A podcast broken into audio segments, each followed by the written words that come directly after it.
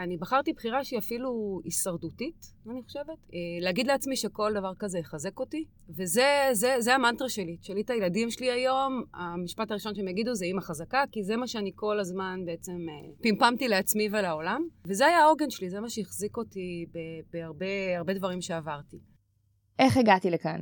פודקאסט מבית מייבנס. הפודקאסט שלנו מארח אנשים מעניינים מעולם ההייטק ומנסה להבין מהם איך נראית צמיחה מקצועית אמיתית. אחת שבאה מהתמודדות קודם כל עם עצמנו, עם המחשבות שלנו, עם אתגרים, עם חומות, עם פחד. איך מגייסים אומץ לצאת מאזור הנוחות? מה המחירים שאנחנו משלמים בדרך? Caterpillar, one day you're gonna fly.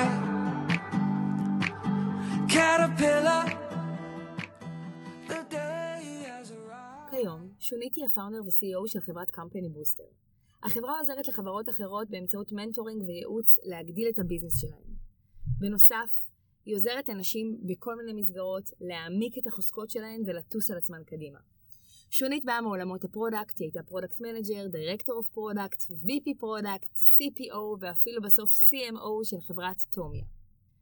אבל הדרך של שונית מעניינת הרבה יותר מהטייטלים שהבאתי עכשיו.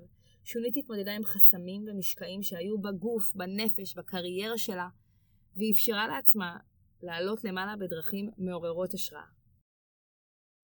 היי ובוקר טוב, אה, שונית.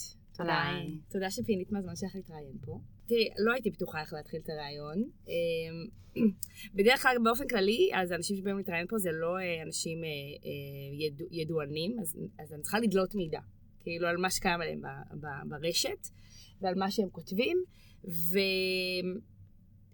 וכאילו נתקלתי במשהו מאוד מסוים עלייך.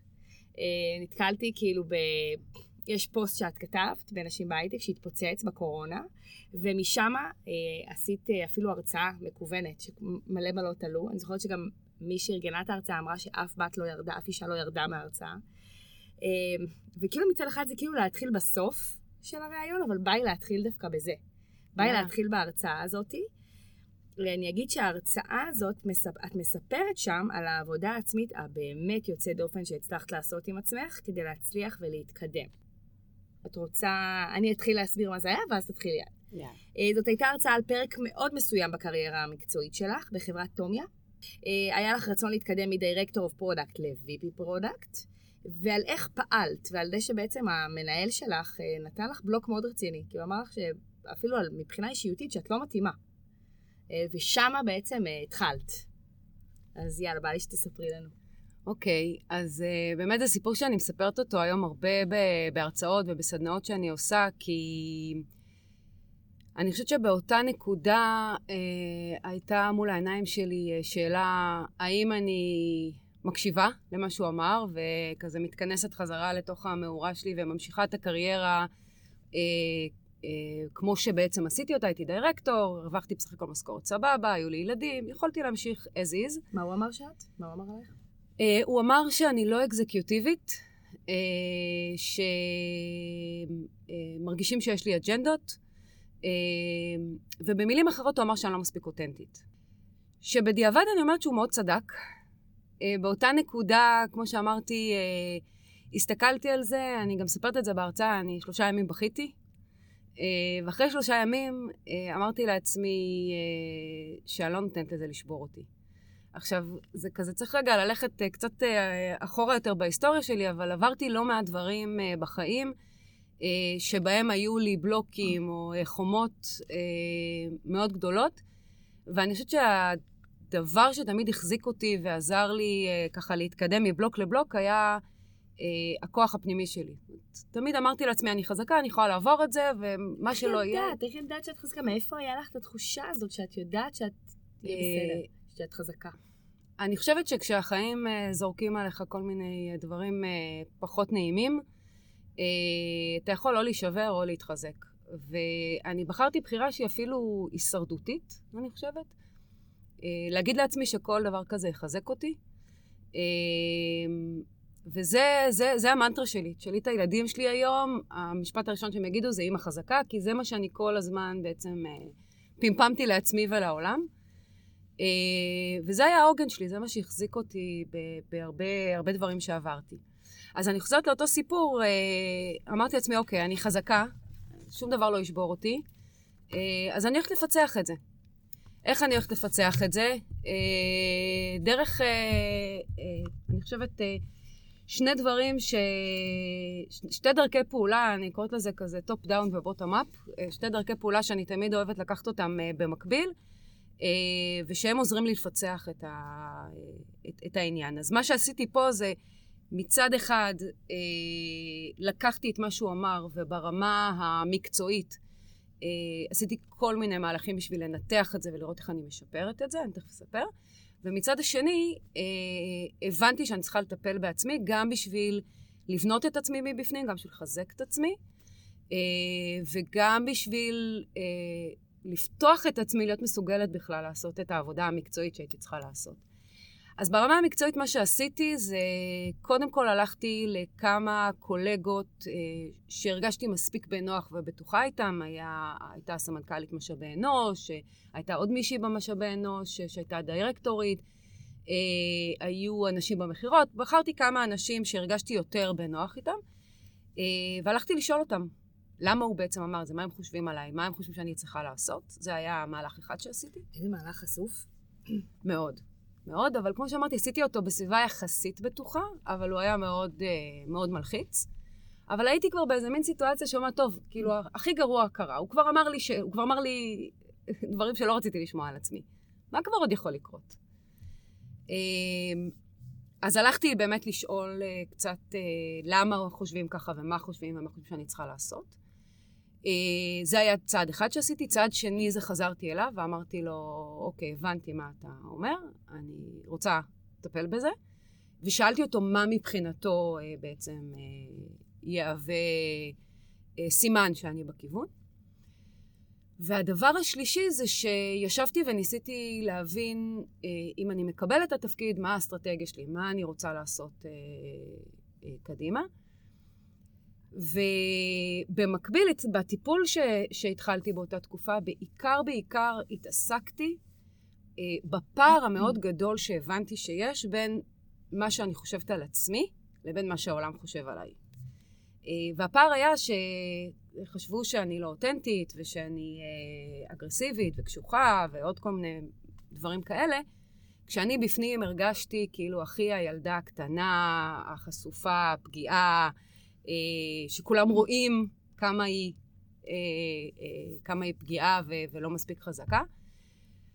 והתחלתי לטפל בפער הזה, שזה בעצם האותנטיות שליוותה אותי מאז ועד היום, אבל אני חושבת שאחד הדברים שאני עד היום מחזיקה הכי חזק, זה להבין שאני צריכה להיות כמה שיותר אותנטית לעולם, ושדווקא מהאותנטיות מגיע המון המון כוח. יש לך דוגמה לתת לי נגיד פעולה, נגיד משהו שהבנת שפעלת בחוסר אותנטיות לפני, ומשהו שפעלת באותנטיות אחרי? כן, אני חושבת שאחד הדברים, אה, גם שאותו מנהל הצביע עליהם, אבל אה, גם שאני פתאום הבנתי אותם על עצמי, זה שבתוך התפקיד שלי אני הייתי דירקטור של product management, וזה תפקיד אה, לא פשוט בארגון. ב product management נמצאים כזה בדיוק באמצע, חוטפים מכל הכיוונים, מהמכירות, מהשיווק, מהפיתוח. ובמקום בעצם אה, לבוא ולשים את הבעיות על השולחן, ניסיתי כל הזמן לכסתח עליהן. אה, להגיד שהכל בסדר ואין שום בעיה במוצר, והכל בסדר ואין שום בעיה במצגת שעשינו, והכל בסדר ואין בעיה. וניסיתי כל הזמן נורא לכסתח ולשמור על הזה, למרות שבתוכי ידעתי בדיוק איפה הבעיות, והייתי מאוד ביקורתית, ו- ומאוד... uh, היה לי ברור מה צריך לעשות. Uh, וזה היה מאוד מאוד לא אותנטי, וזה גם מאוד תקע את הארגון. אני רואה את זה היום כשאני עובדת עם ארגונים, וואלה. בהמון ארגונים. כי ככל שאתה יותר שומר על האזור שלך, אתה בסוף יותר תוקע את הארגון, כי אתה לא מאפשר את, את תהליך השיפור ואת התנועה קדימה. וואי, איזה הבנה. כאילו, זו הבנה שאפילו לא נעים רגע לשהות בה, כאילו תקעתי את הארגון. כן. כאילו הייתי בטוחה שאני צריכה להתקדם להיות VP product, ובעצם תקעתי את הארגון. כן. היה בזה משהו מאוד משחרר גם.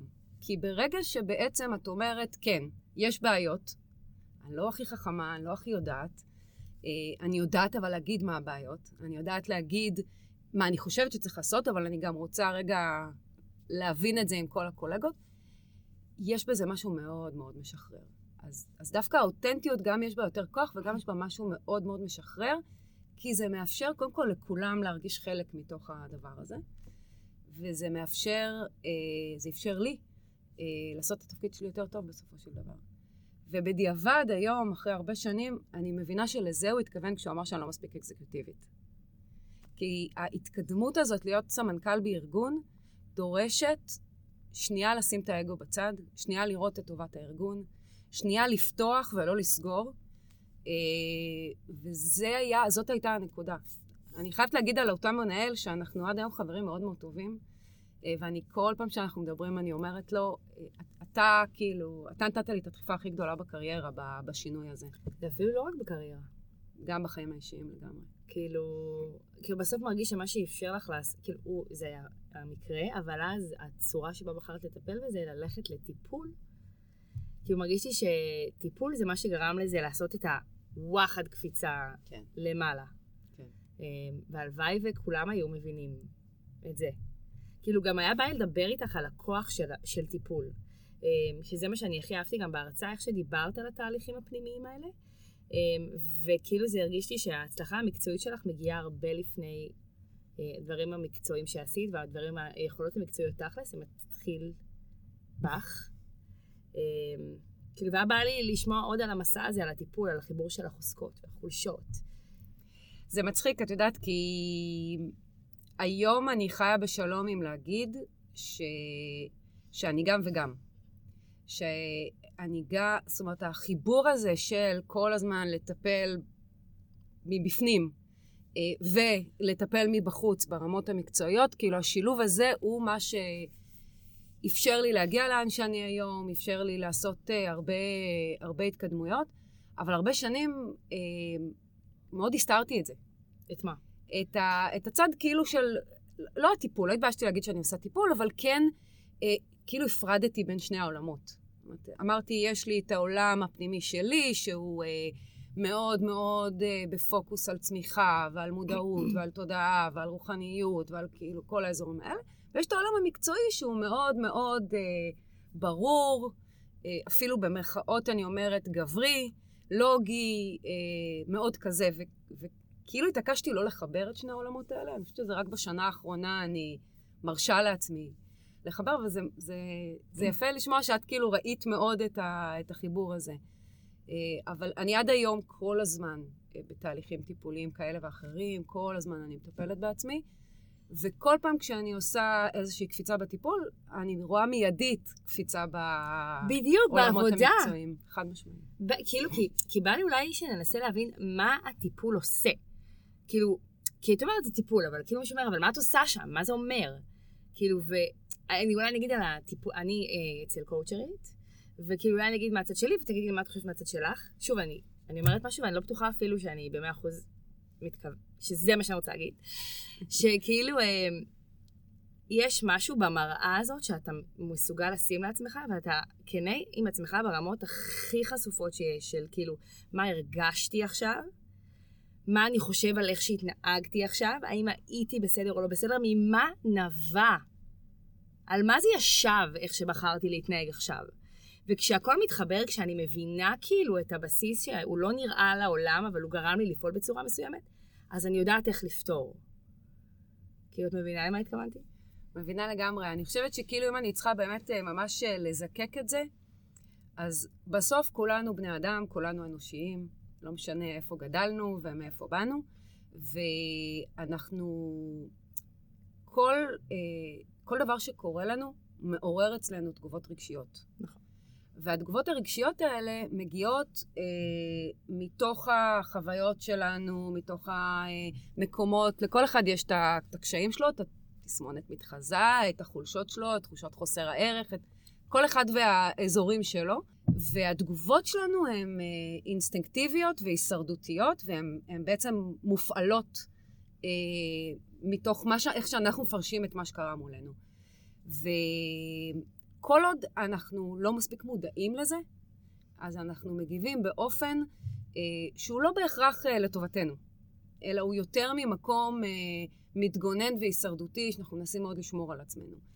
אני חושבת שמה שהטיפולים לאורך כל השנים וכל העבודה הרגשית שאני עושה, אני יותר ויותר מבינה ומזקקת קודם כל מה הטריגרים שמפעילים אותי, זה אחד. שתיים, אני משתדלת, אנחנו אף פעם לא מנקים אותם לגמרי, אני משתדלת יותר לנקות אותם ויותר אה, אה, לחיות איתם בשלום. אני משתדלת למלא אותם ב, בדברים אחרים, שהם יותר אה, של אדם בוגר וחושב והם יותר חיוביים. אה, ואני מצליחה אה, לייצר איזשהו מרווח בין, ה... מה ש... בין הפרשנות שלי לבין התגובה שלי, לשנות קצת את הפרשנויות. שזה כאילו עיקר העניין. ואני כל פעם, זה מזווית אחרת, כל פעם זה בעומק אחר, אבל שם בעיקר נעשית העבודה. וואו, תיארת את זה מדהים, תיארת את זה מעולה. וכאילו, אני חושבת שאנשים גם לא מבינים כמה הם מופעלים במהלך היום. ממש. אמ, ובגלל זה אני גם לא חושבת שאפשר להפריד בין האישי למקצועי. כי מה שמפעיל אותי יכול להיות בכלל קשור לדברים שקרו לי כשהייתי בבית, כשהייתי ילדה, כשגדלתי, והם מפעילים אותי בסיטואציות המקצועיות שלי. כאילו, אני ממש, אני חושבת... שוב, גם, אם קורה לי משהו משמעותי בחיים האישיים שלי, הוא לא חייב להיות משהו אה, אה, עצוב, אולי משהו שמח, כאילו... אין, זה משפיע אוטומטית, כאילו, על מי שאני בעולם המקצועי, וצריך לדעת גם... אני בא לי סתם לספר לך סיפור שהיה, היה פה אה, המנכ"ל של... אנחנו נרכשנו על ידי זינגה לפני חצי שנה. שהיא חברת גיימינג גדולה, וזינגה נרכשה על ידי טייק 2, חברה עוד יותר גדולה. ושני המנכ"לים של שתי החברות האלה היו פה לפני שבועיים, והיה לנו שאלות תשובות איתם, והמנכ"ל של טייק 2 סיפר שיש לו ילדה עם צרכים מיוחדים. וזה פגש אותי במקום, אה, זה תרגר אותי באותו רגע, אין לי ילד עם צרכים מיוחדים, אבל יש לי ילד שסבל, שהייתי איתו לא מעט בבית חולים, בסיטואציות מאוד קשות, וזה תרגר אותי. זה פתח אצלי משהו, וממש עוד שנייה בכיתי, ואני זוכרת שכאילו אמרתי לו, אני חייבת לשאול אותך, תגיד לי אם זה בסדר. אתה בתפקיד כל כך בכיר ומשמעותי בחיים המקצועיים שלך, שדורש אותך שם, איך אתה מצליח לשלב אותו עם אירוע כל כך משמעותי בחיים שלך שקורה שם. שני הדברים מצריכים אותך. ושני הדברים דורשים. איך אתה חי עם זה? כמובן שהוא אמר uh, תשובה ש... הוא אמר שאשתו מטפלת במון צרכים מיוחדים. כן, אני הצלחתי את התשובה, אבל קואוצ'רית שאלה אותי, מה את היית עונה על שאלה כזאת? בתור מישהי שחוותה דברים לא קלים עם הילד שלה. כאילו, ואז אמרתי לה, הייתי עונה שאתה צריך לדעת מה אתה מרגיש בכל אחד. אתה צריך להבין מה אתה מרגיש. כשאתה מבין מה אתה מרגיש, אתה מבין על מה זה יושב, אתה יכול לשלב לעולמות האלה יחד. אמ, אתה יכול אה, להבין מה אתה צריך. ולהפך, הדברים המצבחים האישיים שכל כך מחספסים אותך, כל כך מחזקים אותך, אם אתה תיקח את זה לכיוון של חוזק, יכולים להפוך אותך בעולם המקצועי למטאור. אני ממש ממש מסכימה. אמ, אני חושבת ש... אני מאוד מתחברת ל... ל... צריך לדעת מה מרגישים בכל אחת מהסיטואציות, ו... וצריך מאוד... אה... אני כאילו כל הזמן אומרת, צריך להגדיר את המטרה. לא מטרה ברמה של אה, אני רוצה להיות אה, עשירה, בסדר? אבל למה אני פה באזור המקצועי? למה אני פה באזור האישי? מה, מה התפקיד שלי? מה אני רוצה בעצם להשיג?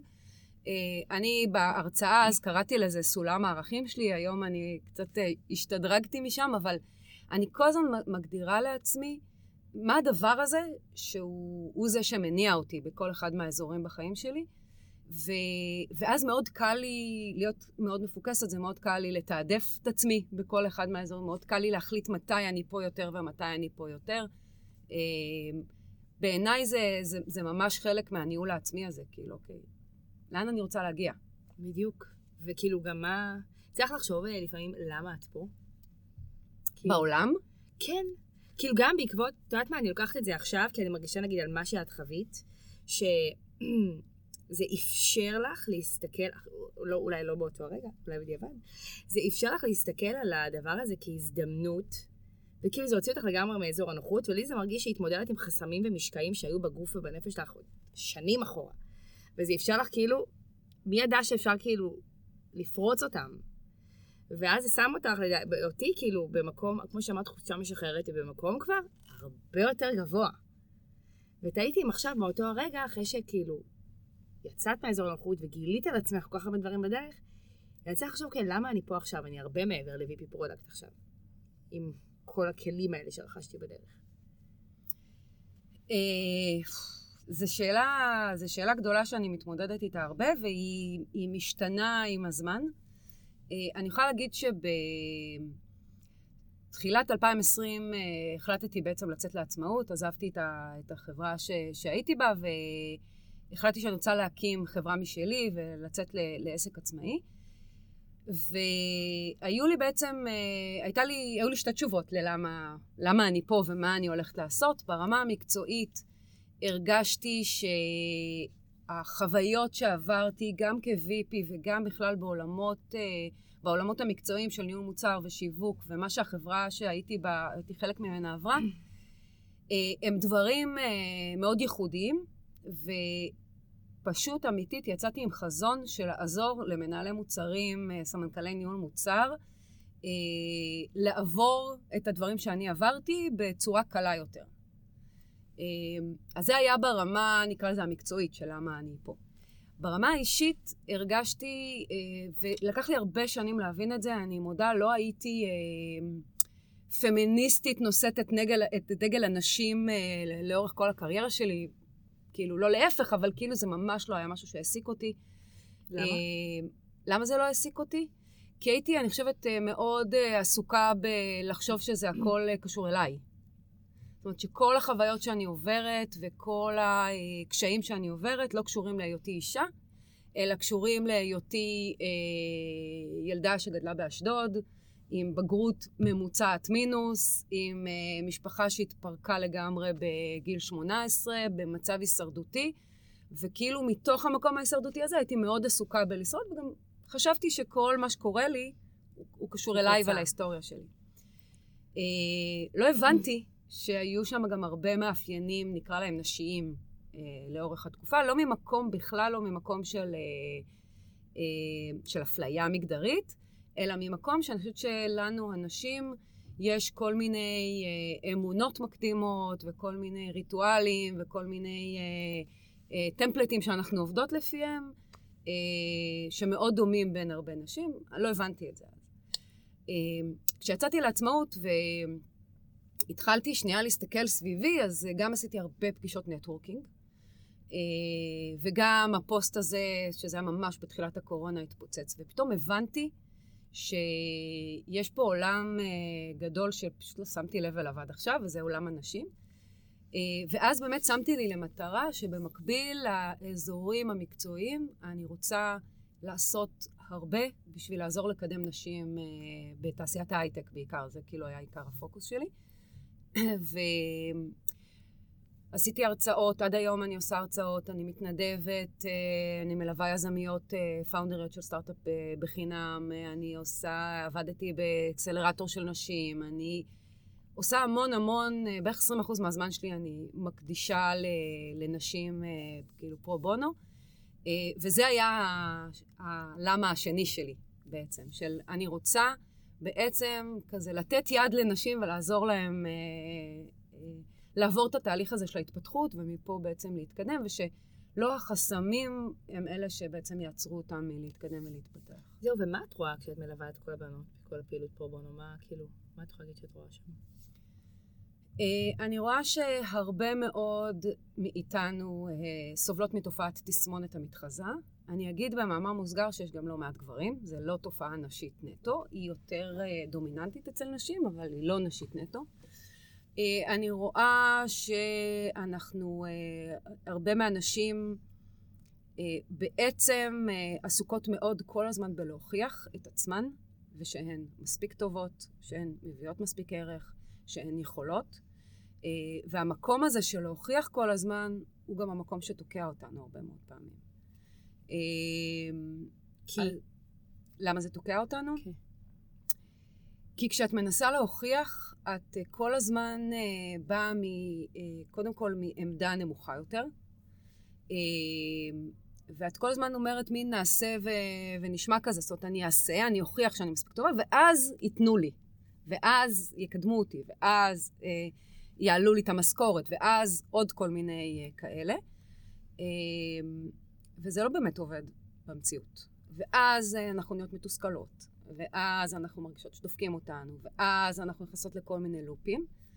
אה, והדבר הזה הוא, הוא אחד האזורים שאני מאוד מאוד אה, עובדת עם נשים עליו, וזה מאוד מתחבר, זה רק קודם חוזקות, אבל זה מאוד מתחבר לתיאוריה או לגישה הזאת שאני בעצם עובדת איתה, של כאילו בואי שנייה נבין מה החוזקות שלך, מה את מביאה לתמונה, ולא איך את הולכת להוכיח שאת טובה. כאילו תתמקדי במה שאת חזקה ותרוצי על זה. ותעופי על זה, כן. ממש.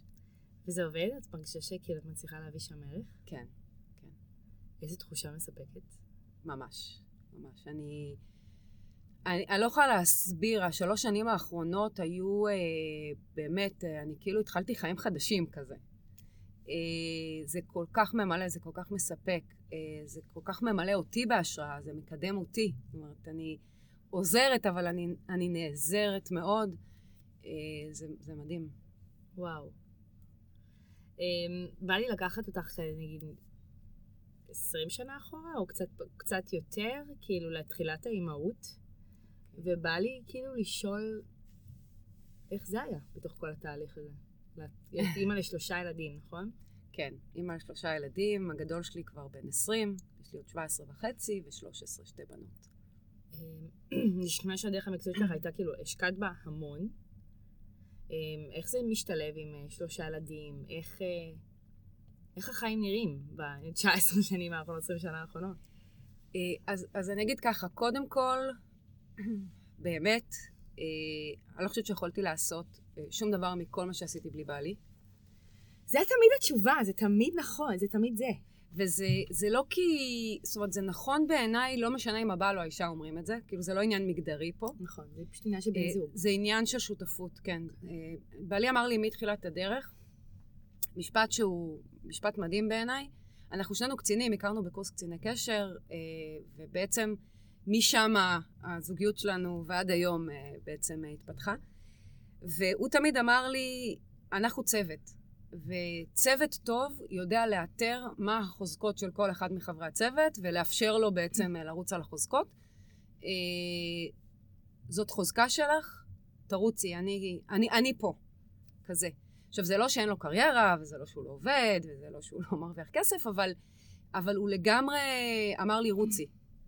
אה, אז, אז בעיניי זה קודם כל כאילו פרמטר מאוד חשוב, וזה באמת באמת לא משנה אם זה גבר או אישה, אם זה בני זוג מאותו מין, זה פשוט צריך באמת אה, שלא יהיו מלחמות אגו בבית. אבל זה תמיד בא לידי ביטוי על זה שיש מישהו שנותן גז על הקריירה, ומישהו שהוא כזה לא נותן גז על הקריירה? זו שאלה טובה שאנחנו אה, מתחבטים בה עד היום. אמ, אני חושבת שזה מאוד מאוד תלוי אה, איזה סוג הורות רוצים, אה, רוצים לאפשר בבית, אחד, ושתיים, אה, איזה תמיכה משפחתית יש. לנו היה אפס תמיכה משפחתית, מכל מיני סיבות, ההורים שלו מאוד רחוקים, מבחינת ההורים שלי זה פחות התאפשר. והיה לנו מאוד מאוד חשוב להיות, עד היום, להיות הורים מאוד מעורבים וגם מאוד נמצאים. אה, אז אני חושבת שזו הסיבה למה אה, זה התאפשר, זאת אומרת, למה זה היה חשוב, המשפט הזה שלו. אה, אז זה רגע דבר ראשון. הדבר השני, זה שהקריירה שלי בעצם מתחלקת לשלוש, אבל נגיד בהקשר הזה לשניים. כשהילדים היו מאוד קטנים, זה לא היה כשרציתי להיות VP. זאת אומרת, הייתי מנהלת מוצר, ואחר כך הם גדלו קצת, אז התקדמתי להיות דירקטור, אבל אני אגיד את השנים שהם היו uh, מאוד קטנים, הייתי מנהלת מוצר. Uh, אני ממש זוכרת שיחה עם uh, מי שהיה הפאונדר של החברה שהייתי בה והמנהל שלי, שאמר לי, זו הייתה שיחה אבאית, כאילו היום היו עולים על בריקדות וקופצים עליו, אבל זו הייתה ממש שיחה אבאית, הוא לקח אותי לבית קפה והוא אמר לי, אני רוצה להבין אם את רוצה להתקדם, או שאת סבבה עם, עם להמשיך uh, להיות אימא ו, ולא להתקדם, כי תביני שיש פה איזשהו מחיר. והוא אמר לי, אני אומר לך את זה כאבא לילדים וכבעל לאישה שיש לה קריירה, זאת אומרת, זה באמת באמת לא היה ממקום uh, לא מגדרי ולא שום דבר כזה, זה היה באמת להבין מה אני רוצה. Uh, כי באותה תקופה אני מאוד התעקשתי ארבע, לפעמים חמש פעמים בשבוע לצאת בארבע מהמשרד. טסתי לחו"ל כשהיה צריך, כל ערב התחברתי עם הלפטופ בשמונה בערב, זאת אומרת, השלמתי את השעות, מה שנקרא, ועבדתי, אבל לא הייתי נמצאת בחברה עד אה, שעות מאוחרות יותר. ואנחנו מדברות על תקופה... כן, זה לא היום. זה לא היום. כן, זה לא היברידי. זה לא היברידי, זה, זה לא גמיש. התחברות מהבית הייתה יותר קשה, זה כאילו... כן. תקופה שהיינו טסים ללקוחות, אה, כזאת. אה, והחברה מאוד באה לקראתי ואפשרה לי את כל מה שרציתי, ובתוך הדבר הזה אה, גם אח שלי חלה בסרטן, ואחר כך הוא נפטר, אז זה גם שאב אותי תקופה אה, מסוימת של בעצם, שלא הייתי פול טיים בעבודה. וכשהוא הגיע עם השאלה, הילדים כבר היו מספיק גדולים מבחינתי, ואמרתי לו, יאללה, אני, אני רוצה יותר. וזו באמת הייתה הנקודה שהוא קידם אותי להיות דירקטור. אה, והיותר שלי היה, אני חושבת, פעמיים בשבוע נשארתי עד מאוחר, ושאר השבוע יצאתי מוקדם. אה, אז, אז כן, שמרתי כל הזמן על איזונים, ואני אגיד על זה, כי אני יודעת שיש הרבה שיקשיבו ויגידו, אה, טוב, אז היא הייתה בחברה שאפשרה לה את זה, ויש כל מיני כאלה משפטים. לא, זאת לא הייתה חברה שונה משום חברה באותה תקופה. אני חושבת שזה גבול מאוד מאוד מאוד ברור שאני העמדתי, והייתי מוכנה לתת הרבה תמורת הגבול הזה. זאת אומרת, אה, הייתי מוכנה אה, לתת הרבה שעות בערב, הייתי מוכנה אה, לענות לשיחות כל אחר הצהריים. היו המון דברים שהייתי מוכנה לעשות, אבל, אבל לא הייתי מוכנה לעבור על הגבול הזה, של לצאת בארבע ובעצם להיות עם הילדים. ואני חושבת שכשמעמידים גבול מאוד מאוד ברור, אז, אז, אז זה אפשרי. אבל נשמע שגם בגדול היית שם. היית בבית, היית עם הילדים שלך ארבע פעמים בשבוע אחר הצהריים. הייתי, אבל גם טסתי. בסדר? לא כל שבוע, אבל, אבל טסתי. אה, אני באמת היום לא הייתי שורדת את, ה, את התקופות המטורפות של אז, אבל הייתי יוצאת אה, בטיסה של שש בבוקר לפריז, וחוזרת בטיסה של עשר בלילה מפריז. וואו, באותו היום. באותו היום, בשביל אה, לא, לא, אה, זאת אומרת שהילדים לא יפקששו יותר מדי ימים איתי. אה, הייתי טסה... לא היית, נגיד בדיעבד, לא היית אומרת, יאללה, אז אני אשאר עוד יום. אני אעשה לי יום כיף בפריז, לא יודעת, אני אשאר עם הלקוחות, אני אחזור יום למחרת. אני לא יודעת לענות לך, זאת אומרת, אני עדיין מאוד שלמה עם, ה, עם האופן שבו עשיתי את זה, כי זה שמר גם על האיזון הרגשי שלי וגם על האיזון הרגשי של הבית. אה, וזה השאיר אותי, שוב, אני, אני אין פה כאילו מקום, כל לא, אחת כל עושה מה, ש... מה שמתאים לה. אני הייתי מאוד מאוד זקוקה אה, להרגיש שאני עם הילדים, שלא, אני לא, אה, שאני לא בוחרת באופן מלא בקריירה שלי, אלא שאני מאפשרת את הגם וגם.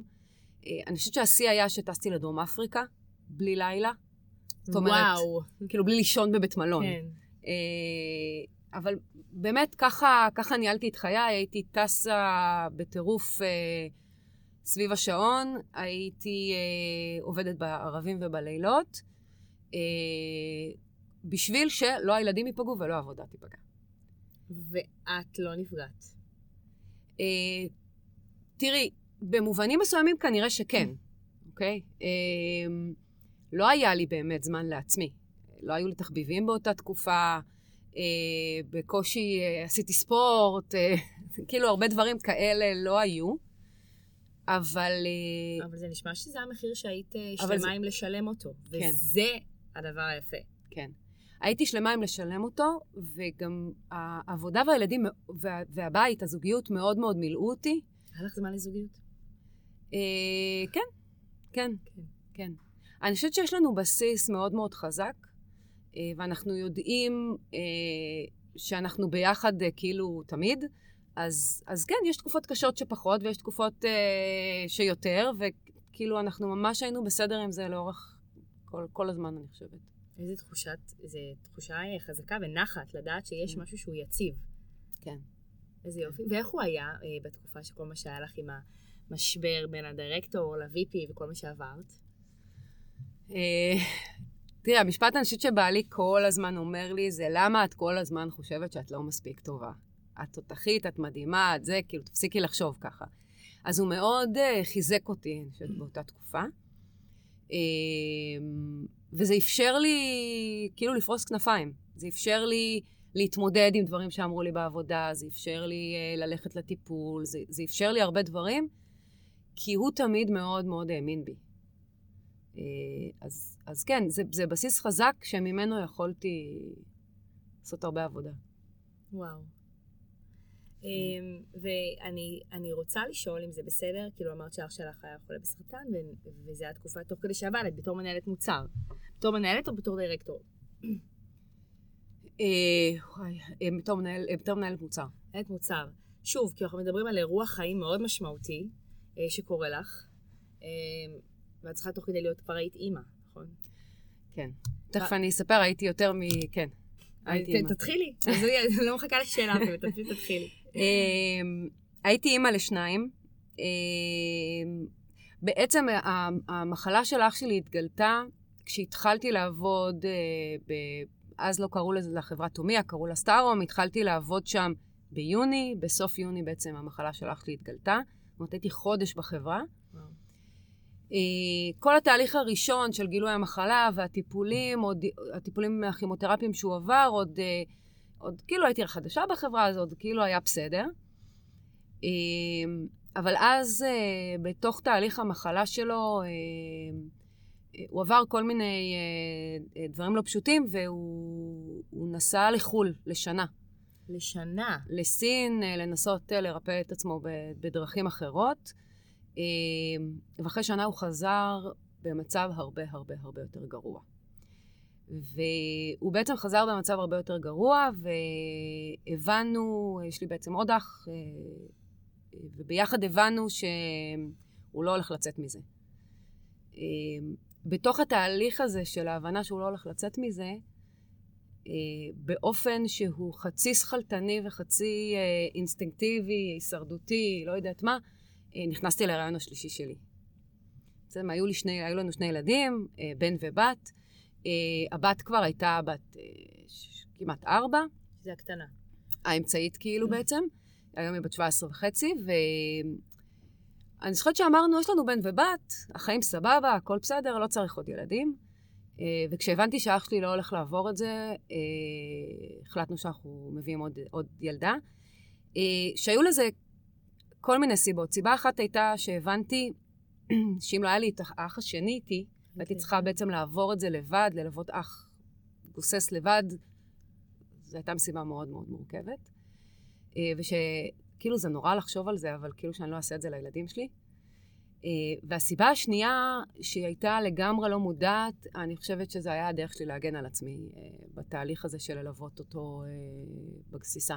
כאילו שאת, uh, שיש לך איזשהו בלוק ברגע שאת בהיריון, שאת לא יכולה להיות נוכחת בכל... ושאני מייצרת חיים בזמן שאני מלווה סוף חיים, ושאני... Uh, כן, כי אני, אני, אני חושבת שכל אישה תזדהה עם זה, כשאנחנו בהיריון, אנחנו הרבה יותר שומרות על עצמנו. כי, כי כאילו אנחנו צריכות לשמור על מישהו אחר. אמ, אז באמת נכנסתי להיריון מאוד מהר, ובשילוב מצמרר, אה, אח שלי נפטר אה, ב-11 בנובמבר 2009, והבת שלי נולדה ב-30 לנובמבר 2009. וואו.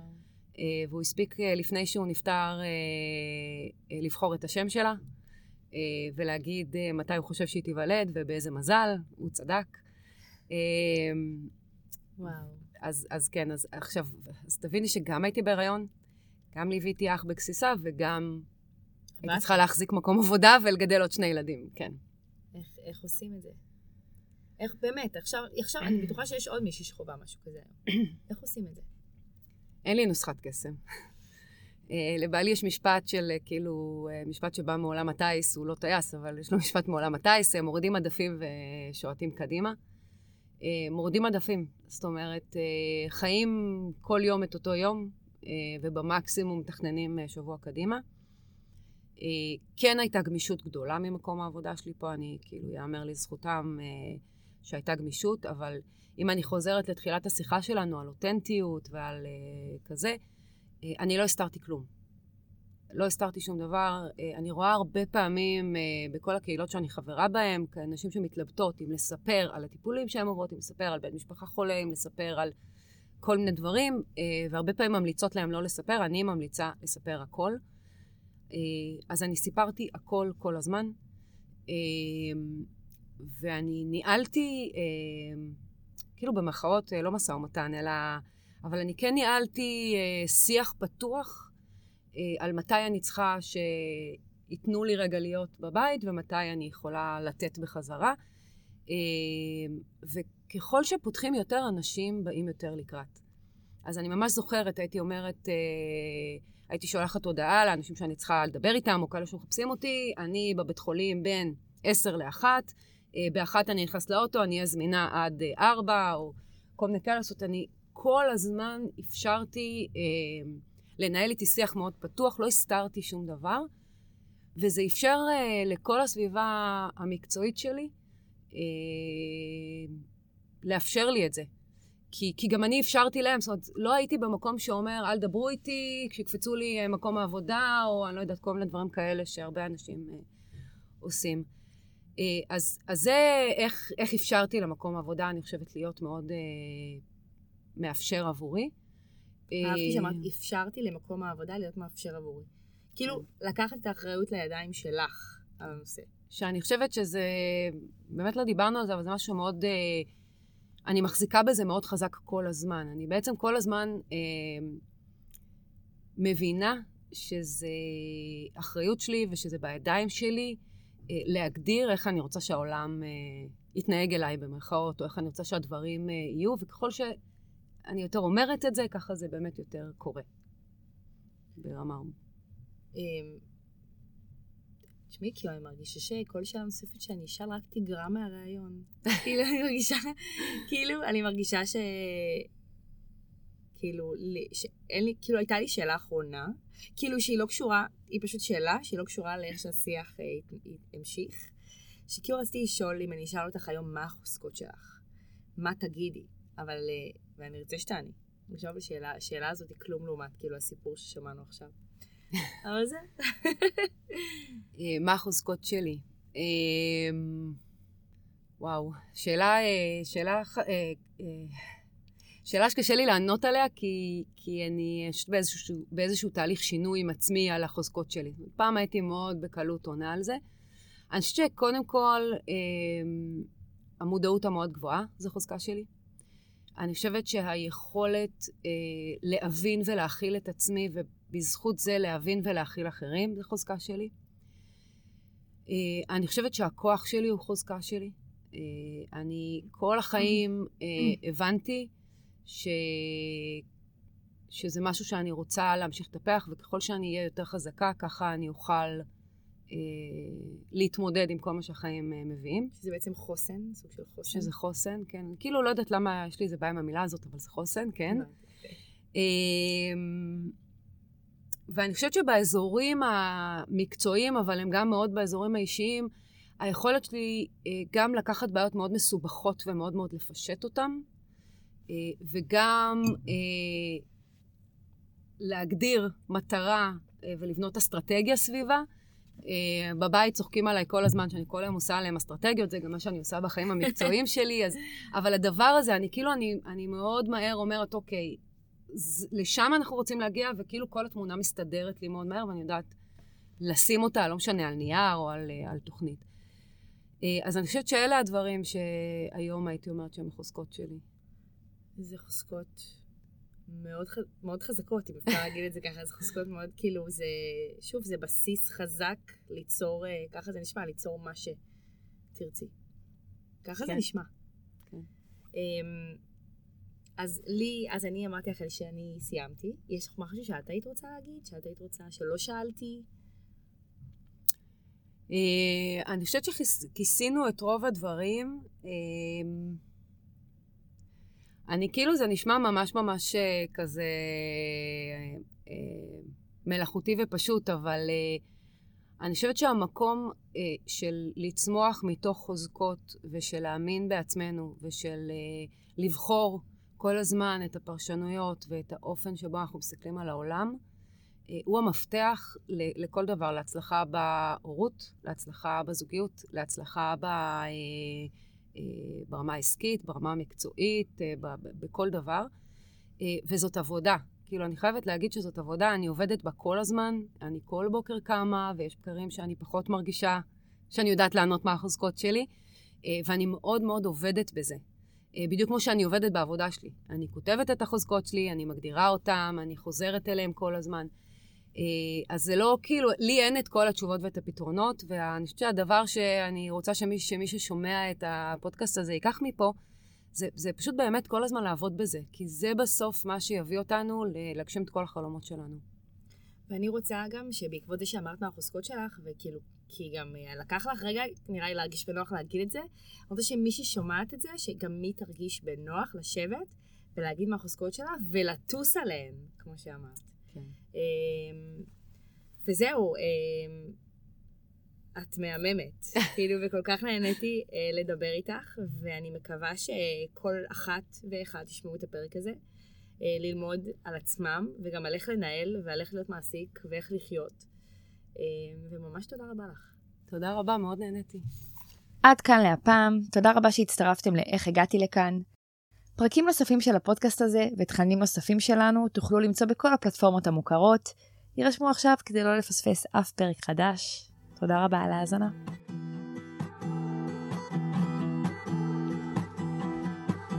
caterpillar.